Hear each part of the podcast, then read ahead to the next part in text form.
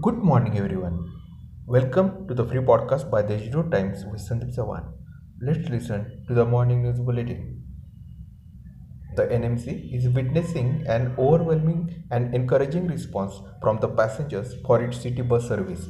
Till date, 12 lakh passengers have traveled through the city buses, and the corporation has managed to earn a whopping income of rupees 2.5 crore. As per the forecast of the Regional Meteorological Center, Mumbai, heavy rains are predicted in Nashik district. Resident Deputy District Collector and Chief Executive Officer of the District Disaster Management Authority, Bhagwat Doifode, has appealed to the people to be vigilant in case of heavy rains. In the last three years, from 2019 to 2021, under the Special Re-Verification Program, names of 80,605 duplicate voters have been omitted, informed District Collector Suraj Mandhare.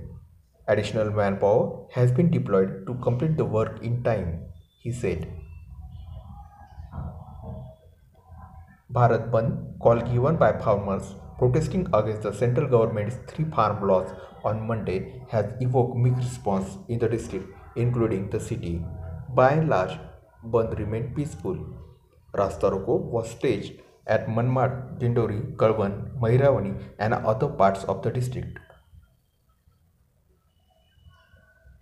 District Civil Surgeon Dr. Ashok Thorat has appealed people to be careful and not to store water in open for longer duration so as to prevent mosquito breeding. While tracing the need for sanitation to prevent dengue and malaria, he said that there is no need for citizens to panic. They should, however, need to keep their areas clean and sanitized. About the COVID updates, 76 new cases recorded in the district, including 16 in Nashik city, while 163 patients recovered. Two patients succumbed to the virus. That's all for today's important news.